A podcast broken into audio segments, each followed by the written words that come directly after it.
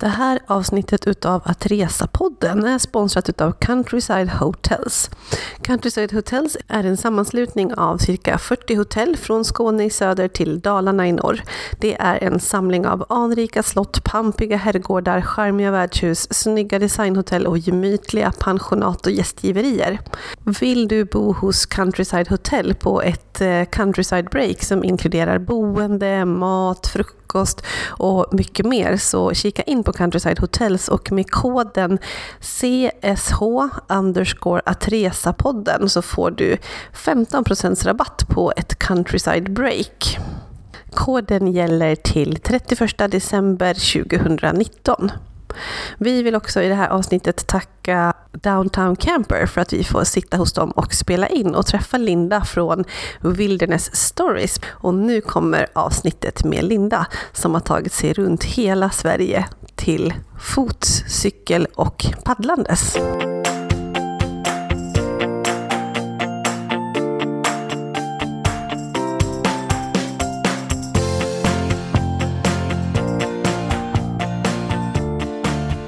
Välkomna till ett sprillans nytt avsnitt av Att Resa-podden med mig, Annika Myhre på resfredag.se och så är det Lisa Farlåke som bloggar på letsgoexplore.se. Vi har en gäst med oss idag i Att Resa-podden. En gäst som jag haffade så snabbt jag såg henne på en outdoor-mässa nyligen. För den här tjejen har jag följt med stort intresse och jag kände igen profilen direkt trots att jag aldrig har pratat med henne eh, live. Jag har bara kommenterat hennes Instagram. Och det är Linda Åkerberg a.k.a. Wilderness Stories, som just nu är i typ alla flöden överallt. Ja men exakt, för att både jag och Annika vi följer ju mycket så här aktiva resenärer, vi är väldigt liksom natur, naturjunkies båda två. Så helt plötsligt så poppade du upp överallt, jag kände att jag sett det tidigare men vad som är hypen och extra mycket i ropet just nu som du har gjort är ju att du har tagit dig igenom eller du är den första som har tagit dig igenom Sveriges alla landskap till fots, cykel och kajak. Och ja, det känns som att det ligger väldigt så i tiden med vandring och outdoor, Sverige, resa nära. Så det ska vi snacka mer om. Så välkommen till Att Resa-podden Linda. Tack snälla. Jättekul att ha dig här. Du måste börja med att berätta vem du är och ja, berätta lite mer för våra lyssnare. Oj, vilken eh, komplicerad fråga. Ja. jag fick den frågan häromdagen eh, och då bad jag någon annan att svara. Jag gör så himla mycket olika saker så att det är så svårt att svara på det med eh, ett ord eller med en kort förklaring. Men eh, jag driver som sagt eh, en sida som heter Wilderness Stories. Arbetar som eh, fotograf, skribent, eh, jobbar med min blogg, jag föreläser, jobbar som färdledare. Massa olika saker kring outdoor outdoor-temat. Man kan väl säga att Wilderness Stories är som min liksom, kärna i allt det här som jag utgår ifrån. Så gör jag massa saker runt omkring det. Jag sa ju Wilderness Stories, så du säger Wilderness. Vi måste reda ut här från början. Eh, det beror väl på vem du frågar, man får säga både och. Men eh, wilderness säger man ju i USA i alla fall. Men nästan alla svenskar säger wilderness. Ja, det är ju vår engelska här. Man får säga både och. Men allt det här började ändå någonstans. Eh, har du alltid varit intresserad av att vara ute i naturen? Eller hur körde allt det här igång? Nej, det har jag eh, absolut inte varit. Eh, jag ehm, har varit en ganska urban person. Eh, jag kommer från Karlstad från början, flyttade till Stockholm när jag var 18 tror jag. Eh, 18-19. För att jag liksom tyckte om att leva stadsliv den pulsen. Jag tyckte om att vara ute, jag tyckte om att gå på konserter eh, och hela den biten. Liksom började jobba som fotograf ganska tidigt inom musikbranschen och har liksom levt det livet fram till egentligen fyra år sedan. Tre, fyra år sedan. Och det som hände var väl att jag... Eh, för mig är passion någonting som är väldigt viktigt i livet. Och jag har haft två passioner sedan jag var ganska ung, vilket då är musik och fotografi. Eh, och det var liksom inom den branschen som jag började jobba. Efter eh, några år, när jag hade tagit mig högre upp i branschen, så kände jag någonstans att den här passionen började svalna lite grann. Eh, jag tyckte fortfarande det var jättekul att plåta, jag tyckte om liksom, den här musiken, men fotografbranschen och musikbranschen det, liksom, det går att leva på passion ganska länge i den men till slut så känner man att man också... Att det, blev, det blev lite komplicerat eh, ju längre tiden gick och båda branscherna gick väl liksom sisådär. Eh, det var mycket liksom att försöka förklara för sina klienter, kunder, varför de ens skulle betala för att man skulle lägga ner en liksom 40 plus timmars vecka på deras jobb. Och där någonstans så började jag väl liksom hamna i något slags fack att jag inte riktigt visste vart jag var på väg. Eller liksom sådär. Kan jag se nu i efterhand. Eh, och där någonstans plötsligt fick jag se en trailer i mitt Facebookflöde för en film som heter Wild. Eh, och jag kan typ fortfarande komma ihåg när jag typ sitter och scrollar. Alltså det är svårt att liksom hitta eh, något som man fastnar vid när man sitter och scrollar. Men den kommer jag liksom, ja men som sagt nästan ihåg när jag såg och liksom, jag måste titta på den här. Och så bara, gud jag måste se den här filmen, det här verkar ju helt fantastiskt. Och där någonstans så började jag väl tänka att shit, det här, det här verkar spännande. Ja, för det står på din hemsida, på din blogg då, eh, Wilderness Stories, att 2016 gjorde du en resa som kom att förändra ditt liv. Utan någon som helst erfarenhet åkte du till USA för att vandra den 428 mil långa vandringsleden Pacific Crest Trail från Mexiko till Kanada, som hon ju vandrar i den här filmen. Ja, precis. Ja. Var det så, från trailen till det här? Eller hände alltså någonting jag, här? Jag såg, jag såg filmen eh, i, jag tror det var februari eller januari 2015. Eh, sen var jag på en resa till eh, Mexiko, Belize eh, och Kuba med mina föräldrar i mars tror jag, det året. Och medan jag var där så hamnade jag lite grann i det här liksom semestermodet, som, eller modet som man kan liksom hamna i när man är liksom så här, det här borde man göra jämt. det är det här som är livet. Typ. Och så kommer man hem och så tar det en vecka och så hamnar man liksom i någon typ av ekorrhjul igen och så rullar det på till nästa semester. Men på den där semestern så träffade jag en snubbe som jag hade lite kontakt med sen. Och han kände ju samma sak, så vi var liksom kvar lite grann i det här modet liksom och kände att man borde göra något annat än vad man höll på med. Eh, och han kom från USA och jag hade alltid velat åka till USA. Eh, men hade liksom inte tagit mig för att göra det. Liksom. Det var liksom högst upp på min bucketlist sedan flera, flera år tillbaks. Men gjorde ingenting åt det. Men då kände jag någonstans att nej, men nu är det kanske dags. Eh, så jag bokade en biljett dit och en biljett hem en månad senare. Men hade ingen aning om vad jag skulle göra. Utan bara, nu, nu får jag åka dit. Och vi hade inte så jättemycket kontakt när jag väl bokade den här. Så jag var så här, okej, okay, vad ska jag göra? Vad ska jag göra nu då? Och då tänkte jag så här, men jag kanske ska vandra lite utav den här leden. Så då började jag liksom googla och försöka få fram eh, info. Jag kollade på dokumentärer och läste texter och följde andra som vandrade och sådär. Och ju mer jag läste, ju mer liksom besatt blev jag av den. Eh, så när jag väl åkte dit så jag gjorde min första vandring midsommarhelgen 2015 på Roslagsleden här utanför Stockholm tillsammans med min mamma. Bara för att jag tänkte att när jag väl åker till USA då vill jag vandra en liten del av den här leden. Så jag testade lite här så att jag visste att jag hade mm, grejer som funkade. Liksom lånade ihop från lite höger och vänster. Eh, och sen åkte jag till USA. Då gick jag en del, en sektion som är på fem dagar. Eh, tillsammans med den här killen och en kompis till honom. Och sen så åkte jag ner i Kalifornien och gick en del på tre dagar själv. Där. Och sen åkte jag även förbi, jag reste runt liksom på väst, västra sidan i USA. Så jag åkte även förbi Campo, där den här leden börjar, där det finns ett monument och liksom där den startar. Och där någonstans så kände jag nog att inom ett år så kommer jag stå här igen.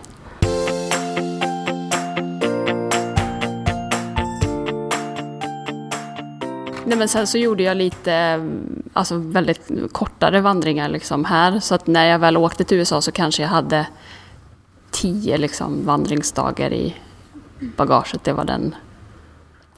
Men det var också allt? Du hade, ingen, du hade inte liksom gått Kungsleden eller något sånt där innan, utan det var Roslagsleden var din första? Jag gick Jämtlandstriangeln i oktober. Åkte jag dit och gick den själv. Det var inte en kotte där ute. då. Eh, det är fler i år tror jag. Ja. Det har hänt mycket på några år. Liksom. Ja, ja, men det har det nog verkligen, mm. verkligen gjort. Men det var, det var ganska öde. Det var ju liksom så här mellansäsong där det inte hände någonting direkt. Mm. Men 428 mil, så du gjorde hela sen när du kom ja. tillbaka? Ja. Hur lång tid tog det? Det tog 175 dagar. Så nästan ett halvår. Var du själv? Gick du med någon kompis eller var det, var det du och din packning? Jag, jag åkte dit själv för att göra den. Eh, första månaden gick jag själv. Sen ungefär en månad in så stötte jag på ett annat gäng som hade träffats där ute. Ja, och sen så stötte jag på dem vid lite olika tillfällen och kanske en och en halv månad in eller något sånt där så började jag ansluta till dem och gick liksom med dem lite, ja, nästan hela tiden. Men då var vi då var vi ganska många i det gänget. Jag tror vi var som max nio stycken Men de sista två månaderna så gick jag med två eller tre andra bara. Så det liksom skalades av hela tiden, byttes lite. Men vad var det som drev dig? Var det någon känsla du ville åt eller var det äventyret i sig? Eh, för just i bloggen så skriver du också det att det, det var någonting som hände där, du blev en äventyrare. Ja. Och vad innebär det ordet för dig? Ja, men det, det blev väl snarare någonting som eh, kom när jag kom hem. Att liksom, för att jag kände liksom när jag hade när jag gick den här leden att så här, det är det här som jag vill, vill göra, det är här jag mår som bäst. Och att jag kan se och reflektera över saker som händer där och då anpassa dem till mitt eget liv hemma. Men också ta hjälp av det och kunna inspirera andra att liksom följa sina drömmar och liksom våga satsa på vad man tror på. Och, sådär. och det känns som det är det här som jag vill syssla med. Så idag så lever jag ett liv där äventyren, eh, stora som små, är det centrala och sen så hittar jag jobb utifrån dem och hittar ett sätt att få ihop det ekonomiskt utifrån dem. Så det kanske är en äventyrare, jag vet inte. ja, men det, det låter det verkligen som. Eh, jag tänker sen om vi ska svänga över mot resan genom Sverige som du nu har gjort mm. i år, 2019. Mm. Vad hängde, hände mellan de här åren efter Pacific Crest Trail och nu? Och när föddes den här drömmen om att göra samma grej i Sverige och varför? Eh, många frågor på en gång. ja, det var det. eh, nej, men en sak som eh, resan till USA förde med sig och som jag liksom lovade mig själv när jag var klar var att jag skulle sluta sätta upp saker på en bucket list. Utan kom det någonting, en idé till mig om något som jag ville göra så skulle jag se till att ta tag i den på en gång istället för att liksom vänta till sen. Och också våga säga ja till saker istället för att säga nej, jag vet inte om jag fixar det eller kan. Utan säga ja och testa. Så efter USA så har det ju hänt otroligt alltså mycket saker. Jag kan ju inte knappt förstå att det bara är tre år sedan som jag kom hem från den resan. Jag har ju varit eh, med i Fjällräven Polar hösten där. Vad innebär det för något?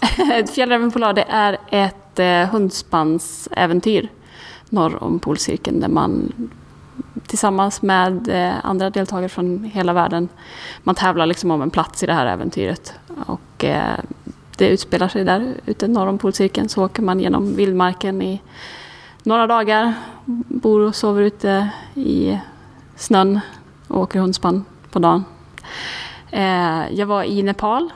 Åkte dit för att eh, vandra själv. Upp från en by som heter Giri. Upp till staden Lukla, eller bergsbyn Lukla. Och sen vidare upp till Everest Base Camp. Och det vill jag göra liksom själv utan guider, utan bärare för att liksom se lite hur det var möjligt. Gjorde, gjorde du det? Helt ja. utan? Hur var det då? Eh, det var möjligt. Det var möjligt, ja. Du sitter här. Ja. ja. precis. Men det är ju... Ehm, jag hade faktiskt en föreläsning eh, igår när jag pratade lite grann om det här och där just i det som, när man går upp till Everest Base Camp som ligger på 5360 ungefär meters höjd, då måste du ju verkligen ha kunskap om höjd och vad det gör med dig om du inte har en guide eller någonting som kan, kan berätta för dig vad, vad som försiggår i kroppen. Så det var ju ett stort projekt att bara lära sig om det och liksom läsa olika texter, prata med personer om hur, det, hur de som har varit på höjd, hur de reagerar och om de har tips och liksom försöka väga liksom olika infon mot varandra och olika erfarenheter mot varandra för att kunna ta den resan själv. Så det är ju inte bara att åka dit, utan man måste ju veta lite grann vad det faktiskt innebär. Men så jag var där och så där, väl där så besteg jag också mitt första liksom riktigt stora berg, eh, Lobuche Peak, som är 6119 meter. Eh, det gjorde jag ju med guide, för det hade jag inte kunnat gjort annars. Och sen efter det, vad har jag gjort mer? Eh, Kilimanjaro har jag varit på två gånger. Jag eh, har varit ute och tågluffat i Europa vid två tillfällen. Eh, varit och klättrat och vandrat i Alperna, Dolomiterna, på tre år. Men var det så att du bara under de här resorna så tänkte du hela tiden på nästa äventyr? Eller har, har de kommit till dig? Var, varför har du valt just de platserna du har valt? Nej men de har nog kommit till mig, tror jag. Just resan till Nepal kom... Idén till att åka dit fick jag kanske en, en och en halv månad efter att jag kom hem från USA. Då var jag på en föreläsning. Jag var väl liksom rastlös och så gick på alla typer av event som gick att gå på. Då var det en föreläsning om Nepal och Everest Base Camp. Eh, och det var ju en researrangör som anordnade den här. Och när de hade berättat klart om de här fina vandringarna och fantastiska topparna och sådär så avslutade de med att den här resan, om ni vill åka med oss så kostar den 37 000 eh, plus flyg. Och jag, var så här, jag hade ju levt ett halvår i USA som är ett ganska dyrt land att vara i. På ungefär 70 000 tror jag den resan kostade. Jag bara, men jag får inte den här ekvationen att gå ihop. Att det ska kosta mer än hälften av det och vara i världens billigaste land i två veckor. Det går inte ihop.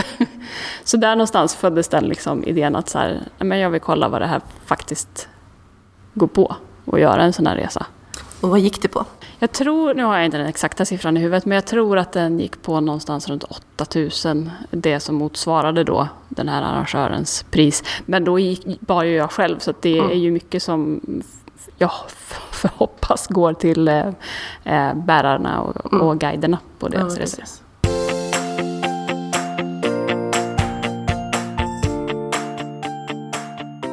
Och sen då, längtan till Sverige? Ja, alltså jag hade nog en idé redan när jag kom hem från USA om att jag ville göra någonting på Sverige.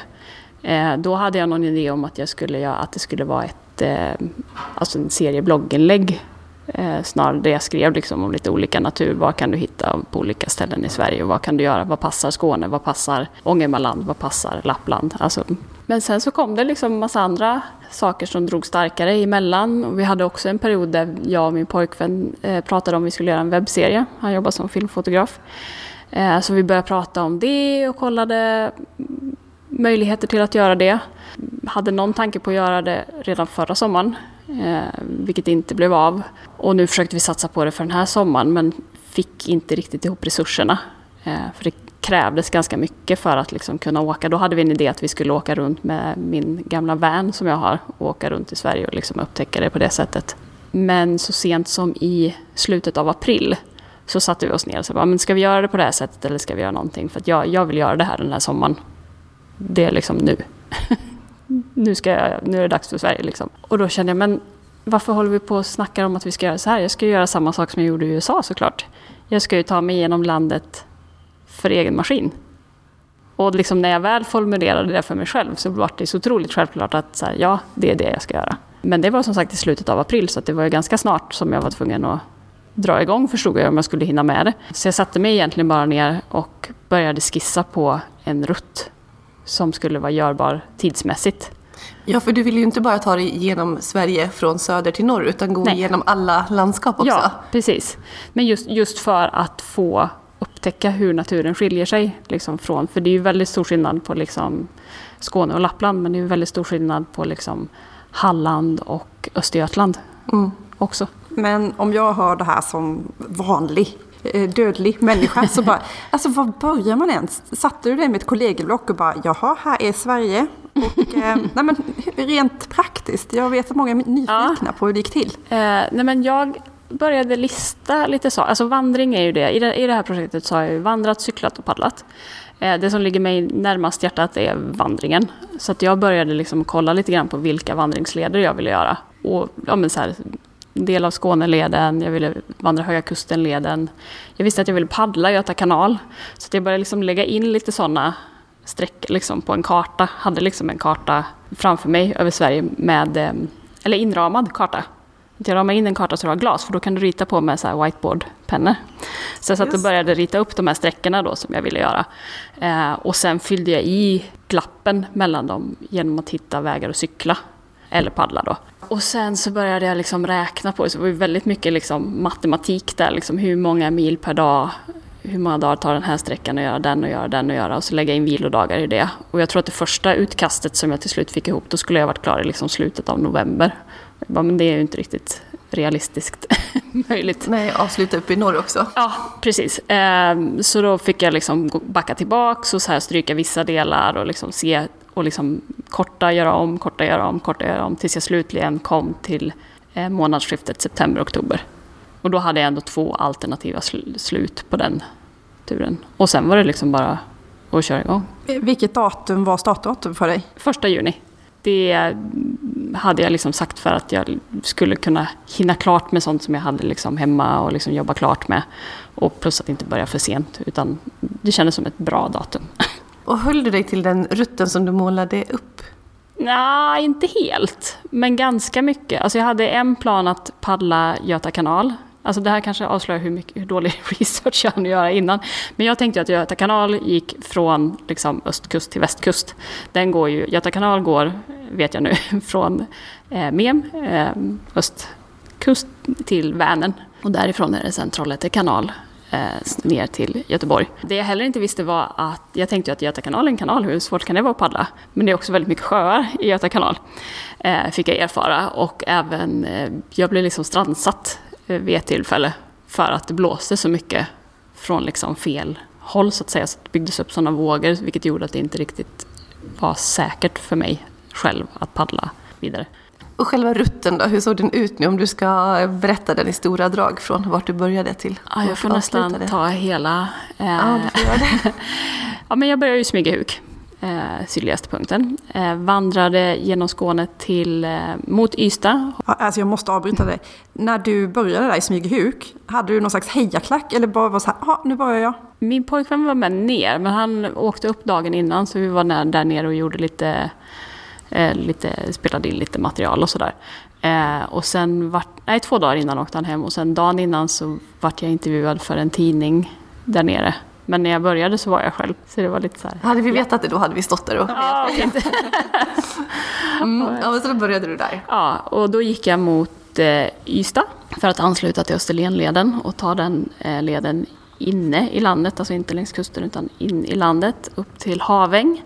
Därifrån så cyklade jag norrut eh, längs kusten, in en liten bit i Blekinge, in till en sjön som heter Immeln i Skåne igen. Därifrån fick jag låna en kajak och paddla över den sjön och sen fortsatte jag cykla genom Blekinge, Småland till Kalmar. Planen var att fortsätta cykla till Öland, men längs vägen fick jag reda på att man inte får cykla på Ölandsbron. Så då fick jag eh, ja, men försöka få tag på en kajak så att jag kunde paddla över Kalmarsund till Öland. Sen cykla upp genom Öland, paddla över till Gotland, vandra och cykla eh, genom Gotland. Och eh, där var ju också nästa problem att så här, hur skulle jag ta mig från eh, Gotland? För jag paddlade dit tillsammans med en vän som är kajakguide. Men han kunde inte stanna kvar och paddla liksom därifrån så jag var tvungen att ta mig ifrån på något annat sätt. Och då fick jag tag i en eh, lirare som hade en gammal, gammal segelbåt som jag fick eh, segla med därifrån upp till Nynäshamn. Eh, så då seglade vi eh, såklart då helt utan motor. Den plockades bort och autopiloten var av hela resan så att det liksom skulle bli en manuell tur hela vägen över till Nynäshamn och sen vidare Sörmlandsleden upp till Paradiset här söder om Stockholm. Cyklade ner då till eh, Mem i Östergötland. Två passager längs vägen är liksom över sund kan man säga, så att där paddlade jag över. Paddlade Göta kanal till Vättern. Och då blåste det fortfarande så pass mycket så jag kunde inte korsa Vättern men då fick jag hjälp av en kompis som bodde där i närheten och låna hennes cykel så jag fick cykla runt Vättern in i Närke och så ner på andra sidan till Karlsborg. Eh, där fick jag min kajak igen och paddlade då upp till Sjötorp eh, vid Vänern.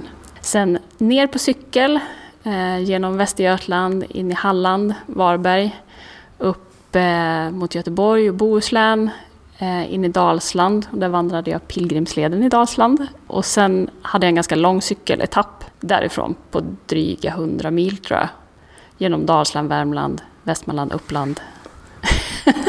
Det blir ju så uppenbart att vårt land är, alltså det är ju superlångt, Ja. men det är även ganska brett liksom. Du fick Ja. ju som börja om och åka söderut igen för att Ja, till västra ja, delen upp sen. Ja, så det, det har varit lite så här Sverige på kors och tvärs. Ja, Typ. exakt. Och sen cyklade du då 100 ja, mil där. Ja, så Dalsland, Värmland, Västmanland, Uppland, Gästrikland, eh, Hälsingland, Dalarna, upp till Grövelsjön, där jag vandrade upp till Storulvån ifrån. Eh, från Storulvån cykel igen, österut eh, mot Sundsvall och sen upp till Höga Kusten. Det är då vandrade Höga Kustenleden. Och sen cykel vidare upp eh, genom Västerbotten, Norrbotten, in i Lappland och sen vandring sista biten från eh, Vakkotavarv i Stora Sjöfallet ungefär.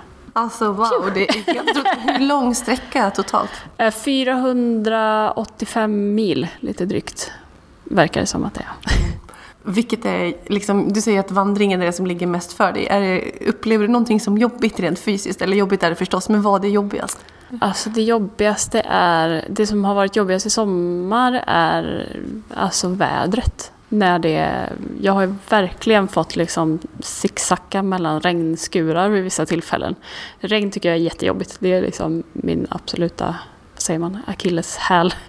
Jag, Du bor i fel land. Ja, fast det har faktiskt varit väldigt, alltså det har varit spännande att uppleva vädret så nära i det här landet. För det är, jag tänker också så att det regnar mycket.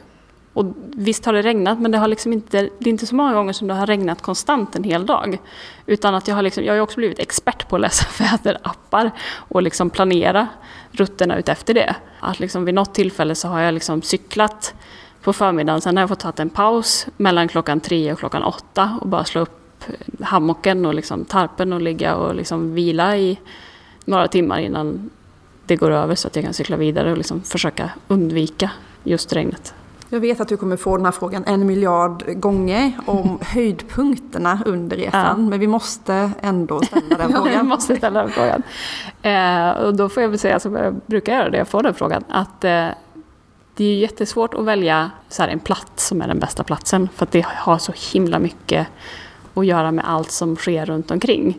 Alltså vad det är för väder, om man har sällskap med någon eller liksom allt annat som har hänt runt omkring. Om man har liksom tagit sig över ett mentalt eller fysiskt hinder.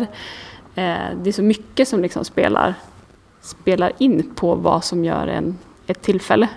Gotlandspaddlingen är ju såklart ett sånt fantastiskt tillfälle just för att det var ju liksom min största, mitt största orosmoln innan jag drog igång. Att så här, skulle, det, skulle det gå?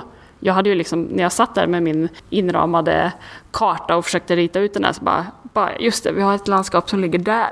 bara, åh, hur, vad, men vad kan man göra då? Jag får väl paddla, så bara paddla och så drog jag ett streck över dit och så tänkte jag inte mer på det förrän liksom det väl var dags. Liksom. Så det var ju liksom ofantligt skönt när det väl blev av och gick så bra. Alltså, vi hade ju alltså, så bra väder det bara gick att få, tror jag. Den dagen. Det var liksom, min pojkvän stod på, på Gotland och väntade in oss och var liksom... Folk som liksom bor på Gotland sa ju det att så här, alltså, det här vädret finns ju inte.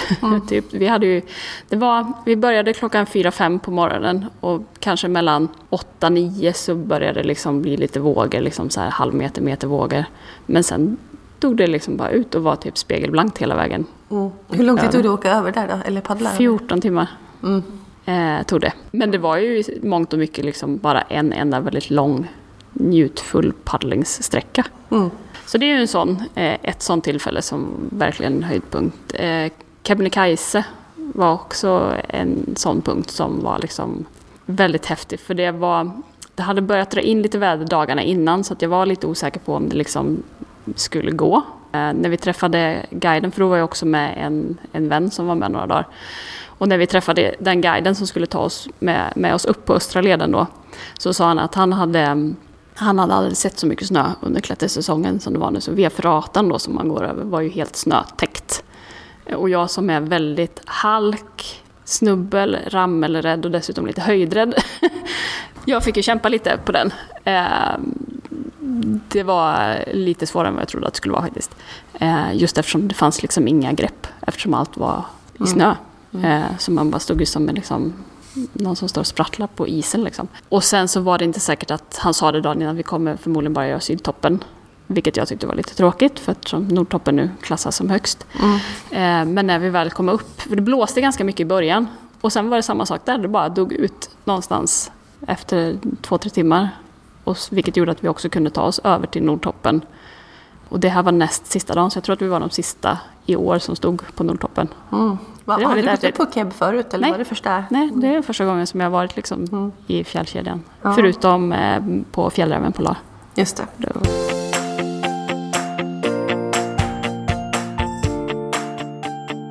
Det var ju några av höjdpunkterna. Eh, var det något landskap eller någon del av din led som var tråkigare? Eller? Ja, eh, alltså det var en av de tyngsta delarna, det var nog genom Närke. Eh, för då, tanken var ju att jag skulle paddla ut i Vättern och sen paddla upp eh, i den liksom skärgården som finns liksom i eh, Närke, liksom i norra, norra Vättern. Men i och med att det blåste så pass mycket så gick det inte att göra det, så jag fick låna den här cykeln.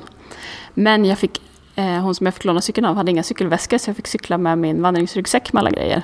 Och det var nog det jobbigaste jag har gjort på hela den här turen. Det var verkligen, alltså varje tramtag var liksom, det bara dunka i huvudet. Det var så sjukt jobbigt. Jag har något så här filmklipp när jag står och liksom, jag är så besviken och jag har kommit typ fem kilometer och det är, det är så jobbigt.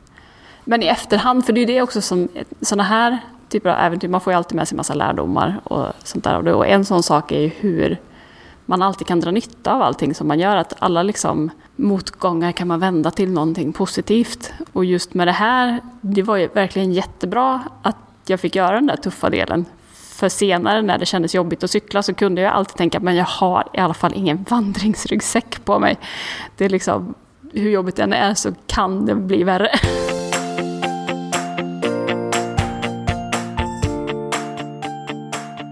Om vi ska prata vidare om den där ryggsäcken som du hade med dig. Eh, mm. Packning, hur mm. gjorde du? Och köpte du grejer längs vägen? Eller hade du allting som du hade med dig från början, hade du med dig ända till slutet? Eller fick du grejer av din pojkvän? Eller? Uh, nej men, uh, alltså rent packningsmässigt så var det ju i princip samma packning hela vägen. Uh, man fick komplettera då kanske med cykelbyxor när jag cyklade. ja, men lite extra grejer till kajaken. flytväst och liksom sådana typiska kajakgrejer när jag paddlade. Men liksom kläder och sånt var ju i stort sett detsamma. Det var ju själva liksom fordonen som skulle transporteras. Och det var ju också så här, jag hade ju inte löst något sånt alls i förväg. Eh, jag vet att det var eh, några som påpekade liksom så här, men men hur, har du, alltså hur, ska, hur ska du lösa det med det då? Det, ja, men jag vet inte. Det, det, får lösa sig sen. På något sätt så ska det väl gå. Liksom. Jag, kan, jag hinner inte. Ta, jag, jag hann liksom inte planera det. Och det var nog ganska tur för att hade jag börjat satt mig med den logistiken så hade jag nog blivit knäpp och bara känt att så här, nej, det här är ingen idé att ens försöka med. Eh, så det var nog ganska sunt att jag liksom fick ta det efterhand. Och min pojkvän var ju med mycket i, i södra Sverige och hjälpte till södra och liksom vad vi räknar som mellersta Sverige men som är södra Sverige. Eh, mycket med logistik där, framförallt med kajak. Eh, min mamma kom och hämtade kajaken vid ett tillfälle när jag var klar med Göta kanal. Jag har fått låna cykel av vänner. Eh, vid ett tillfälle så fick jag låna cykel av ett företag. Jag fick låna den här kajaken över Kalmarsund och den fick jag ju tag i genom att här, försöka bara nå ut via sociala medier och fråga så här, finns det någon som har en kajak? Finns det någon som kan köra över min cykel till Öland? Eh, och det har alltid liksom, det har löst sig. Eh, det har inte varit någon gång som jag liksom haft panik över någonting. Till och med den sträckan som var, jag behövde få cykeln från Grövelsjön till Åre vid ett tillfälle. Och det var väl liksom den här, för det går ingen väg däremellan liksom, som man naturligt kör. Men då var det en tjej som följde mig på min Instagram som sa att hon skulle köra sin van upp från Göteborg upp till Östersund. Så hon kunde tänka sig att ta den liksom extra turen för lite soppapengar. Ja, för det, det är ju nästa fråga det här med bemötandet av svenska folket. Vi har ju någon slags stämpel på oss hur vi är. Ja. Och när vi intervjuade Helena Olmos när hon vandrade genom Nya Zeeland så var en av hennes stora Liksom det hon fick med sig var att folket var så otroligt vänliga och hon blev överöst av kärlek och vänlighet och blev hembjuden på middagar och allt sånt där. Ja. Hur har du upplevt det? Alltså, det är roligt att du tar upp det för att jag, var, jag tänkte lite samma sak själv innan.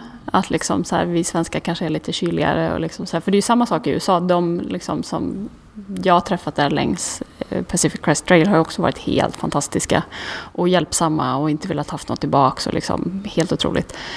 Så jag var väl lite orolig att det inte skulle vara så här. Men det måste jag säga att det har det, det, har det verkligen varit. Alla har varit super, super gulliga. Och vi kanske är lite vi kanske är lite introverta, men om det kommer någon fram till oss och faktiskt öppnar den där dörren lite på gränt och börjar prata så är alla väldigt, väldigt trevliga och väldigt hjälpsamma även här.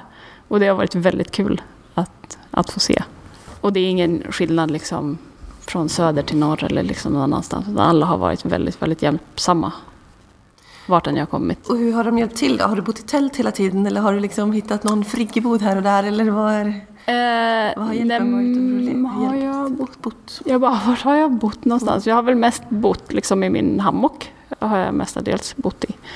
Sen har det varit liksom några ställen, några som liksom eldsjälar som driver lite olika typer utav eh, logiverksamhet som har bjudit in mig och liksom få bo, få bo hos dem. Eh, jag har blivit bjuden på middag. När jag skulle åka upp till eh, Grövelsjön och svängde av från Idre upp dit på cykel så stod det en bil lite längre fram på vägen. Och jag märkte att så här, ja, det stod någon man framför. Det kändes som att han ser ut som han kommer vilja prata med mig. Så att jag tog av mig liksom och så här, eh, hörlurarna som vi hade i då. Och cyklade lite långsamt. Han bara, hej! Är det du som är Linda? Jag bara, va? Jag trodde typ att han skulle fråga om man fick låna en telefon eller liksom att det hade hänt någonting. Men då visade det sig att han jobbade som sportchef uppe på Grövelsjöns fjällstation. Så han sa det att, ja men Eh, nu kommer inte jag kunna vara där ikväll men eh, jag ringer upp så att när du kommer upp dit så väntar det middag på dig så det är bara att du går in och käkar.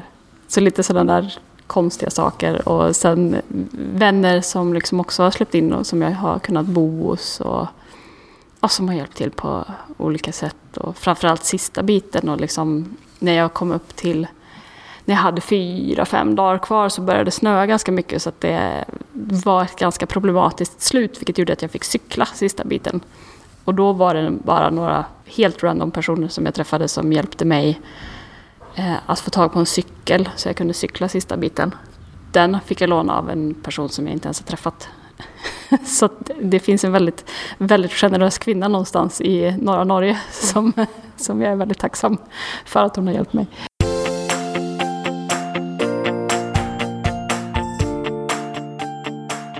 Jag måste bara fråga lite exempel. Hammock, sov du i sånt fall alltså under öppen himmel?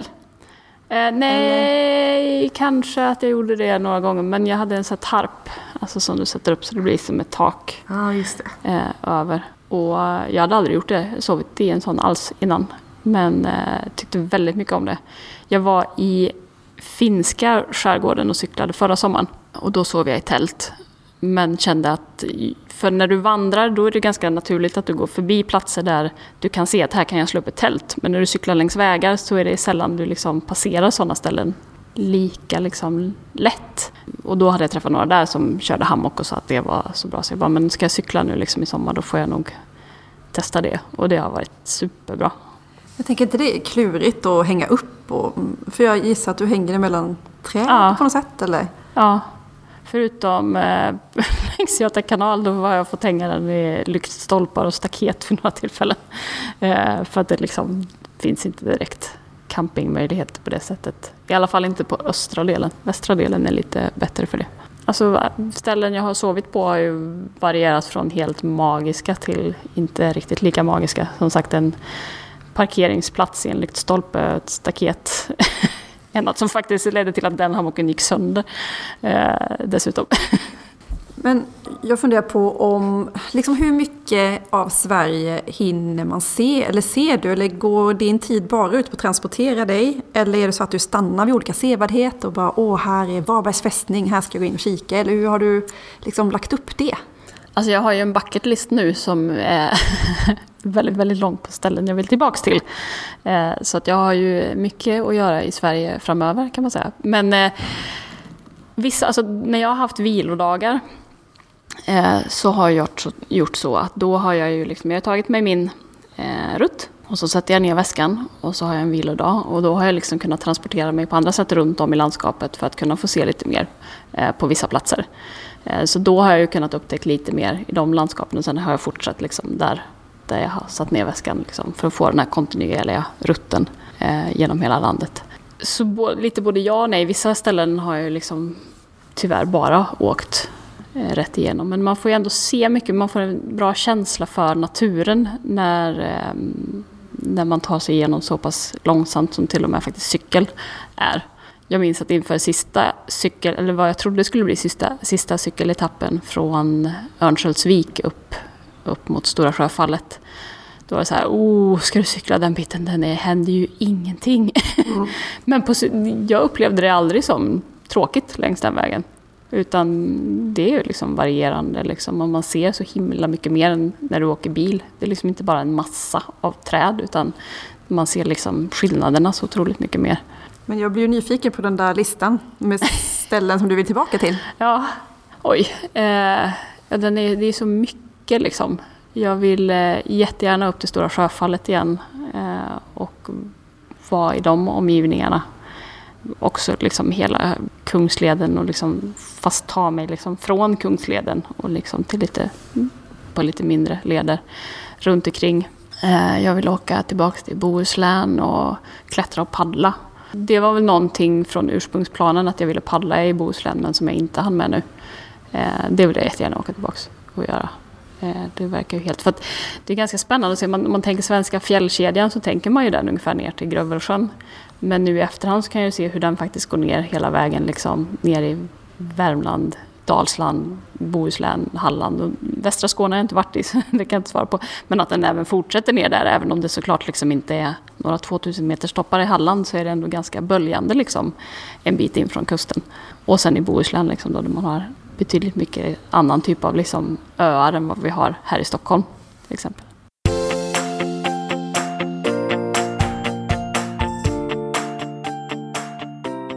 Och Linda, du är också den första som har gjort det här, vad jag förstår. Ja, jag tror det. Re rekommenderar du det till någon annan? Ja. Ja, tror du att det kommer bli en grej nu med att göra hela ja det, hade ju varit, det hade ju varit superkul. Ja. Eh, om, det, om någon annan vill göra samma sak. Det är helt... Eh, det är verkligen magiskt sätt att, att få, få se allt på.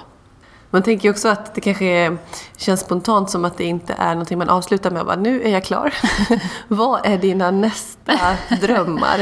Eh, nej men eh, det där är lite både och. Alltså, på ett sätt så är man verkligen klar.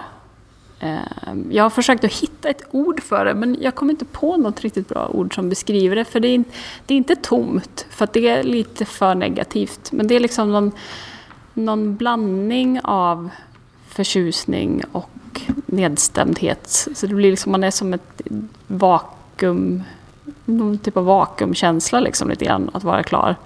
Att det liksom, jag har ju haft det här målet Treriksröset under så himla lång tid och liksom verkligen varje dag har ju varit 100% fokus på att ta sig närmare det målet. Och plötsligt när man väl står där, då har man ingenting att fokusera på längre.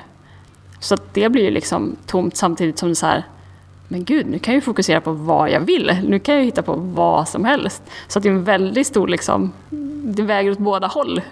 Vilket gör den ganska nollställd på ett skönt sätt. Men vad som är näst, eh, det, alltså nu så kommer jag jobba med att ta hand om det här materialet som jag har samlat ihop. Liksom. Nu är ju den fysiska processen klar i det här projektet och nu börjar en mer liksom kreativ process. Så jag kommer ju, dels kommer jag lägga upp som en bloggserie nu i höst och vinter. Där jag kommer lägga upp ett inlägg om varje landskap.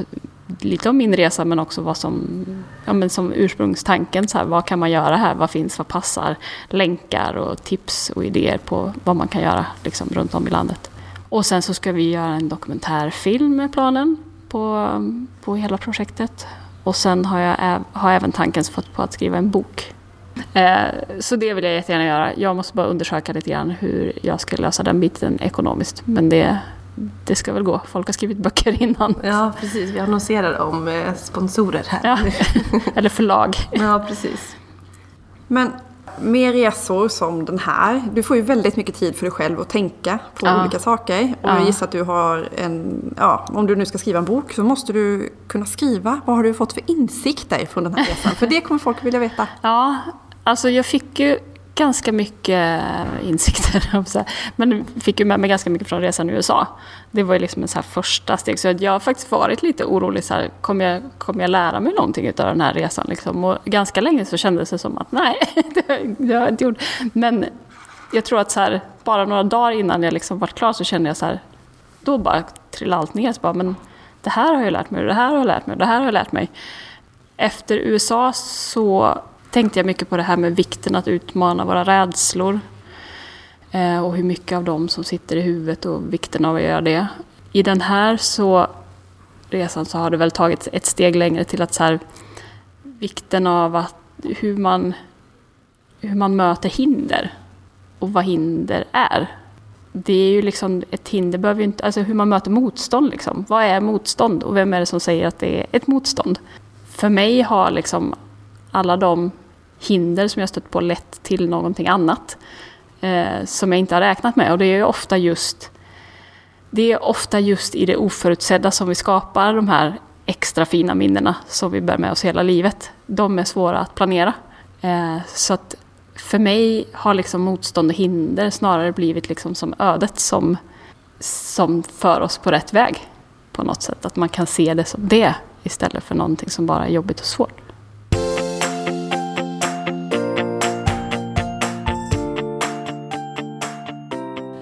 Men du har ju skrivit en del om tips för nybörjare i bloggen har jag sett. Ja. Eh, För att jag tror många som lyssnar så här, ja jättecoolt men hon har all tid och hon, hon liksom har ett jobb som hon kan göra det här och att man blir så här, nej men då är det ingen idé och jag gör ingenting. Men det finns ju faktiskt grejer som man kan göra.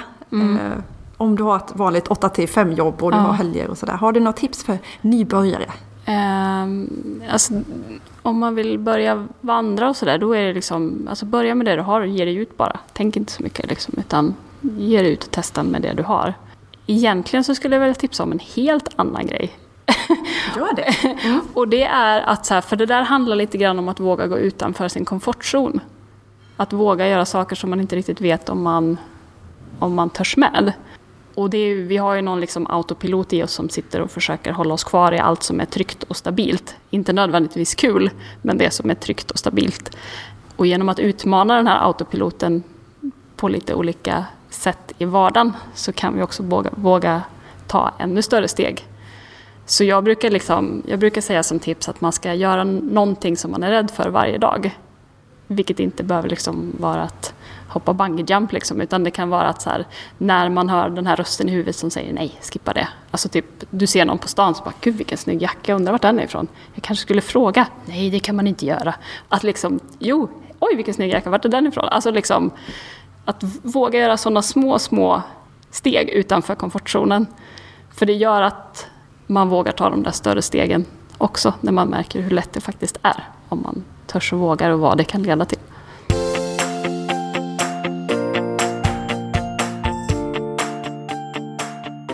Men det är så spännande att få höra dig prata live. Jag har ju bara följt dig liksom. Det känns som att jag har stakat dig lite grann. Men det är väl ett, ja, var hittar man dig för alla som vill... Eh, vilka kanaler har du och var kan vi läsa mer? Den kanalen som har varit mest aktiv och som jag tror också det är min Instagram, då Wilderness Stories i ett ord. Eller på min blogg då wilderness-stories.com. Bra, gå in och kika där. Och vi är så glada att du tog dig tiden att prata med oss. Eh, jätteroligt att få höra om Sverige liksom från det här perspektivet. Ett tidigare avsnitt som vi har precis ganska nyligen släppt handlar om sevärdhet i Sverige och det här är något helt annat. Eh, jättekul. Vi brukar avsluta med några korta frågor. Oj, vad Så vi spännande. ska göra det. Ja. Så vi kör här. Landsvägscykel eller mountainbike? Oh, jättesvårt! Eh, Åh, vad svårt. Jag skulle kanske säga landsväg. Jag tror det. Hav eller sjö? Hav. USA eller Sverige? Sverige. Kanaler eller sjöar? Oh, eh, nej men sjöar. Fjäll eller skog? Fjäll. Snö eller regn? Snö. Ledande fråga. Ja, precis.